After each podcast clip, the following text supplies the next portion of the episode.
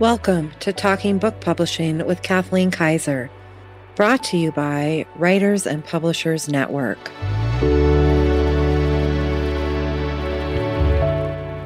Hello, and welcome to Talking Book Publishing. Today, we're uh, going to be talking with three authors that are going to be part of the Writers and Publishers Network booth at the LA Times Festival of Books. It returns after two year hiatus. We all know why. And it's going to be a really fun experience. Uh, they have usually about 150,000 people come. The uh, authors get to meet their audience, meet new audience, sell books. But I'd like you to know about these three ladies and that we have today and their books. So I'm going to start with Shirley Strickland, and uh, her book is Awakening the Muse. It's a book I've read and really enjoyed. And so, Shirley, welcome. Thank you. Welcome. Good to um, see you again. good to see you too. Um, why don't you give us a so everyone has an idea what your book is about? Give us a, a brief, you know, sort of synopsis of what the book is. Uh, yes, um, it's the the Awakening of La Muse is the title, and the synopsis is: a 16 year old American slave uh, is forced to travel to from a Virginia plantation to Paris with her owners. The unknown cultural environment chips away at her emotional and physical shackles. She runs. She acclimates into the city, but soon learns that a French bounty hunter is in pursuit um, she contends for her liberty. Now, she's strong, she's resilient, she's courageous, and her journey to emancipation is nothing less than heroic, I think. They took her freedom, she took it back. That's about it. it's a great tale in it taking place in, you know, what was about 1850? It's 1855, the beginning of the new Paris, the re- reinventing of Paris that we all know today. Mm-hmm. So she's at a time where she's re, uh, rebirthing, as is this city, and uh, she becomes part of it, uh, but with challenges and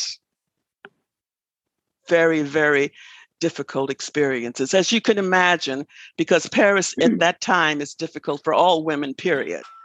Uh, and um, you know, unless you're part of the well-to-do, uh, part of the the the royal circle or the the aristocratic circle or the the nouveau riche circle, it's tough. It's tough. But she finds a way. She has skills. That's one thing we never think about about slaves, that they have skills. They have to. Mm-hmm. They are labor, so they have to have skills.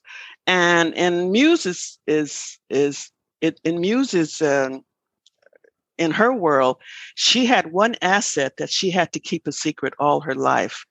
Uh, she was able to read and write, and she was taught by an ab- uh, abolitionist at the age of starting at six years old. And they did it in secret for roughly 10 years. But it's something that Muse knew that she had to, to, to keep to herself. So she, in, she, in fact, had to pretend to be you know, ignorant, illiterate, and sometimes she would make mistakes. Mm-hmm.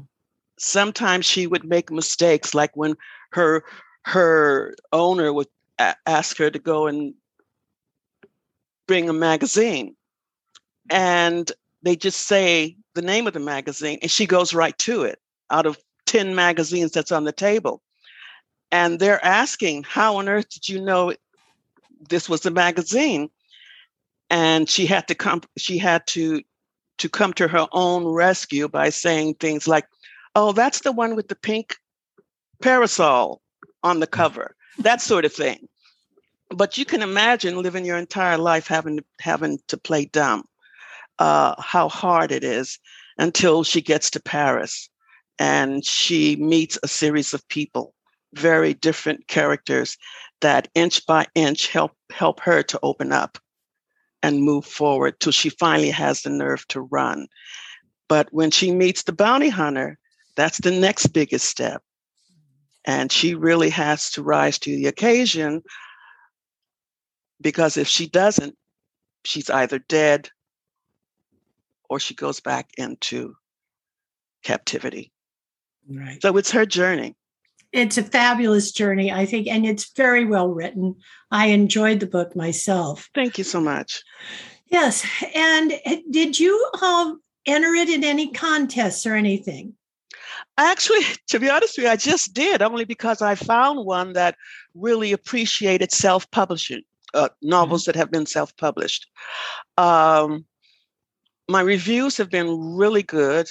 Uh, I've had a um, a theater group here in Los Angeles uh, that they are called the Towne Street Theater Group at the Stella Adler Theater. Mm-hmm. They devoted a um, literary evening to the book, and they did the actors did a stage uh, rendition of reading um, the different characters of the book. It really went down well. I was, of course, I was shaking the whole whole. I couldn't to to hear your own words come from. Um, the professional voice of an actor is it just makes you shake. It's just because they just really bring your character to life. I mean, your character is alive to you, you know, inside your head, but someone else taking it and and reinterpreting it is just absolutely amazing.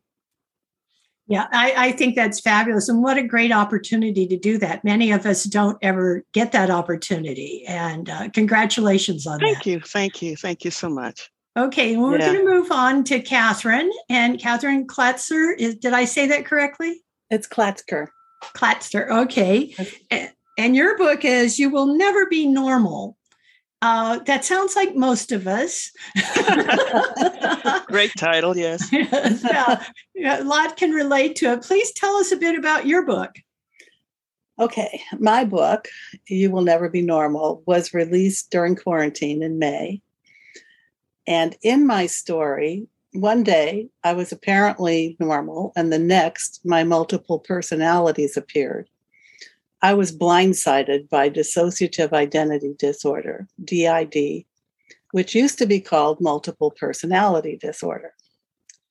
Those closest to me knew nothing of my trauma or my multiple personalities, and neither did I. I was afraid I was going insane. My memoir is that story the ambush of my sudden DID crisis while in deep meditation, the emergence of five separate identities.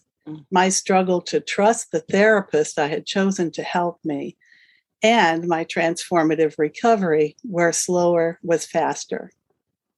Wow, that's got quite an adventure. What a oh, personal experience to go through. May I ask, at what stage in life did this happen? I was in my 50s. Oh, wow. Yes. And you had never had any uh, uh, indication or anything that this was something in, you know, inside you? I hadn't, but on the other hand, I thought everybody had voices. so there it is. Um, no, I didn't. And and what I have found out after that is that most people don't know they have it until quite late in life when when it's really scary to figure out what's going on. Wow, that's really amazing. And is is it so? It's based on your journey to recovery from this. Yes. Is it something you can recover from, or do you learn to control it? it's it's incredibly treatable. I mean, the good news is that it's treatable, wow. and yes, you can recover from it. Wow. Well, that's fascinating. that's very good. All right. And our next person is Tamara Miller Davis. And her book is Despite the Buzz, which is, I thought, quite an interesting title. So tell us a bit about your book. Thank you for inviting me here today. Um, it is a colorful cautionary tale and it's about technology's influence upon learning, relationships, safety, and well being. Mm-hmm. So, the artistically designed book, it is printed in color, is both educational and exciting. Um, a new high school teacher from the Midwest, she's from Chicago, raises awareness about screen use inside of her reflective writing classroom, but she doesn't realize the danger that's lurking. So contemporary communication dramatically impacts the diverse student characters in California. And when an intimate act is shared over social media, the resulting incident or the twist demonstrates that the potential in students' pockets, meaning their cell phones, can be lethal, not to give away too much. Oh, okay. So that is kind of like uh, maybe let me just ask like with social media, uh, all of the different because uh, you know they talk about the destructiveness of social media on many young people, especially young girls, and self-image and that. Is that where you're in that sort of genre area? That's right. Yeah, I wanted to explore that idea and look at technology's influence as far as um, it's good and it's bad, and how we can embrace it mindfully. And so there are educational footnotes throughout the book and um, digital wellness resources in the back, as well as book club questions in the back. Great. Now, uh, Shirley had told us about the research in that that she had to do on her book because she's in a uh, time period, sort of historical fiction. What kind of work did you have to do uh, to gather all the information and facts to put this together? Uh, that's a great question. I read a lot of articles. I read um, Alone Together by Sherry Turkle. I was inspired that, by that book. Mm-hmm. And I watched um, the documentary Screenagers and its sequel, which is by Delaney Ruston. She's a documentarian. And um, that was really inspiring. And uh, let's see, uh, other related things that have to do with digital wellness and the topical interests and social issues that are discussed in the story. Okay. Did, did, did you have uh, some experience or something that drew you to this topic? Yeah, so I am a longtime substitute teacher, oh. and I've worked in um, private schools, a charter school, and the local public system. And I've seen um, what happens when students are allowed to use cell phones in class. And even though they are tools and they do help in some ways with uh, reading and research and maybe music and so forth, they can be quite distracting. And um, I wanted to learn more about that and use the filter of fiction to pre- present some ideas around it also I'm a parent and we're um, pretty strict about screen use for our kids in the house. They do enjoy some screen use, but um, they have to earn it, and you know it's it's uh, limited and so forth. So yeah. Oh, okay. So you put a lot of research into that. I sure did. Okay, and Catherine, on your book, I get the idea that most of this came from your what you went through and the help with the uh, professionals that guided you through this. Is did you realize you had a book when you were first starting on this trail? No, no i did not. Um, i actually did have to do a, a, good deal of research myself too and i have a pretty good sized bibliography in the back of the book which i which i did not i did not I, that was my issue to to separate my narrative from the clinical and let it be personal to, to find a way to into the feelings that had all um, that I to really go to that dark place, to really go there and to re-experience all of the emotions and write them, find the words. And it it, it required me to to make myself vulnerable in a way that was uncomfortable because I was a pediatric ICU nurse for 22 years, and I tend to be clinical. so it was it was it was difficult in that way, but I actually had to do a lot of research about my condition, about what's involved. I went to conferences. I went to um, a lot of events, and I had to interview members of my family. I, I had to travel back to the Midwest to the house that I grew up in. It was there was a lot involved. Um, and I forgot your question. no, no, you answered it. You answered it. oh, oh. Shirley, when you were doing your research, did you go to Paris or anything like that, or what did you rely on as research? Oh well, actually, I lived in Europe for quite a few years. I lived in oh. England and in uh, Augsburg and Munich. So Paris was just you know, get on the train for a few hours and you're there. Uh, but for me, it really was the fact that I loved 19th century European uh, literature for so many years. I just simply love it. And I was at a cocktail thing, you know, and, and we were talking about literature, and, and I still love my Russian uh, my my war and pieces and and and and all of my Russian guys, you know, even now with all this going on. But um, so what got me on on the road was the fact that I was all you're always disappointed as a person of color that you're reading so much of history in that area and people of color are never represented except for for Dumas and if it wasn't for him uh, uh, Dumas Père Duma, Dumas Freya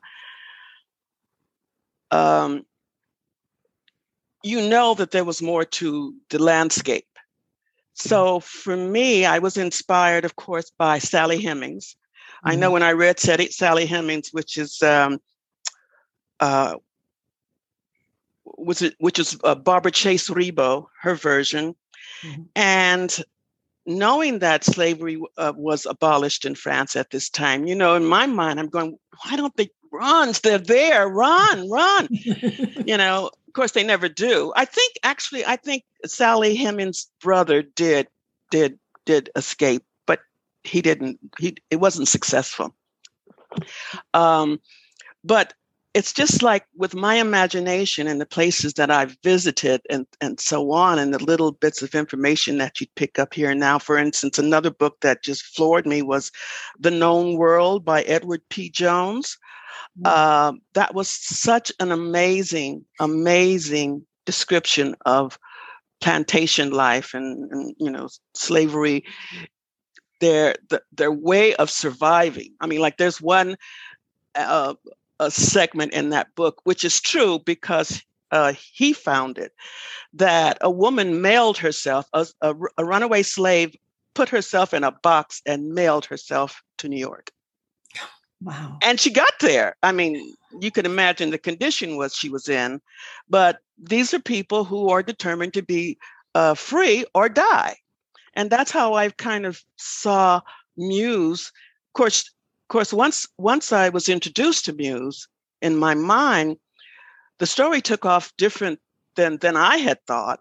So in fact, I was on the journey. And all of my characters who presented themselves to me, they told me who they were and not al- didn't allow me to tell them who they were, especially with Peltier. Mm-hmm. Um, he's the he's the um, um, the French bounty hunter. Mm-hmm. He, uh, I think he's very interesting. All my readers, of course, they hate him, and and I didn't want to create a one dimension, a one dimensional uh, um, character in any of my characters.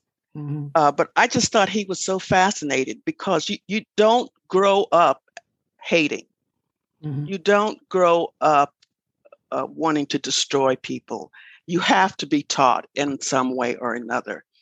And it was interesting to see his journey. Mm-hmm. And then in Africa, when he saw his father killed by escaped slaves that were to be taken to to America. That that really destroyed him mentally. I mean, he, he was never balanced again. And so I was able to take that that image of what he experienced as a young person and how it he evolved into what he was. And he was he, he's never ever a normal person. He, he can't be. Yeah, he and was ruined by that experience. He was because he was so young, and mm-hmm. it's your parents that are mm-hmm. teaching you this. Yeah, yeah. So yeah, it was a it was a good journey. I don't regret the, the years I put in the research, and I think for all writers, they really have to love what they're doing because you spend so much time and you're and so much of that time is alone. So mm-hmm. it has to be something that is really in your in your blood. Yeah, it really does. Um, Catherine, what are you expecting to achieve being part of the LA Times Festival of Books? I'd like to. I'd like to get my book in front of more people. Mm-hmm. Um, and, you know, it's been really, really hard to do that. I, um, I know that when when I realized I had a book and that and that it's a good story, I knew that I had to put to rest all the myths about DID to to really to really let it be a story that people wanted to read in order to be educated about it but but to make it enjoyable. So i wrote it as a novel. I mean it's nonfiction written pretty much the way a novel is written. And the reader is invited to accompany me as i discover the things that i discover about did going through it. I've had only without the the the being ambushed part of it. Um, I've had people tell me that that they felt they felt they were reading a detective story for three quarters of the book, and wow. that's how I think you know I can get the word out about mm-hmm. the myths and about uh, getting getting rid of stigma, getting rid of the stigma of of that goes along with mental health generally. Right, that's a real problem. I don't I, I have lived in other countries and they don't have that kind of puritanical, you hide them in the closet and pretend they don't exist mentality that has gone on for centuries in this country. And it's, I think, led to a lot of our problems. You know, we've, we've hit sort of critical mass, and you just can't deny this is happening. This is you just happening. can't you can't put everybody in the attic and hope they you know go away you know and it it's uh it's a sad statement about how we care about other people. Mm. yes it is. Mm. yeah because there's a you know there's there's minor things and then there's major problems. And we don't do a really good job of of helping people. But that's that. Tamara with what you did uh at the at the festival i think that might be really interesting since you'll have many uh, one thing I found that came by the booth were many college professors from USC or their assistants oh, and stuff that yeah. might that might help you too, Catherine, because they're there and they're looking for things. Uh, you know, it's in their backyard and That's they can come down there and beat it. Plus, students. There were some of the brightest questions I got asked were by the USC students that were trying, many of them wanting to be writers, but wanting to know more about what was going on. I said, well, talk to the different authors. I'm sure you'll find a couple books that you'll like because that's that's what we're here for. This is a variety. I mean, with the three of you, we have one fiction, two nonfiction. Well, the middle one's sort of, you know, like narrative nonfiction, but it it um, you know, it's a variety of of people and topics and subject matter and books that we will be uh, showing in the booth which is again April 23 and 24 at USC. It's free, everybody. So you can just walk in. We're in booth 200, which is across from the um, Poetry Theater on what, if you know USC, it's called uh, Trousdale, and it's the main cross uh, crossway through uh, USC. And we will be there. And again, I just want to thank Shirley Strickland, Catherine Klutzer, and Tamara Miller Davis for coming today and telling us about their books. And I, will see all you guys in a month. Yes, thank we'll do. Catherine. We'll be there. Thank you. Thank you. Ciao, thank ciao. You. Talking Book Publishing is brought to you by Writers and Publishers Network, a resource for writers and indie publishers at every level and offers tools to be successful in their writing career. WritersandPublishersNetwork.com. Don't miss our after hours segment, Conversations with the Producer, a segment where our producer, Adana Moriarty, talks with our guests and lets the conversation mosey wherever it moseys to.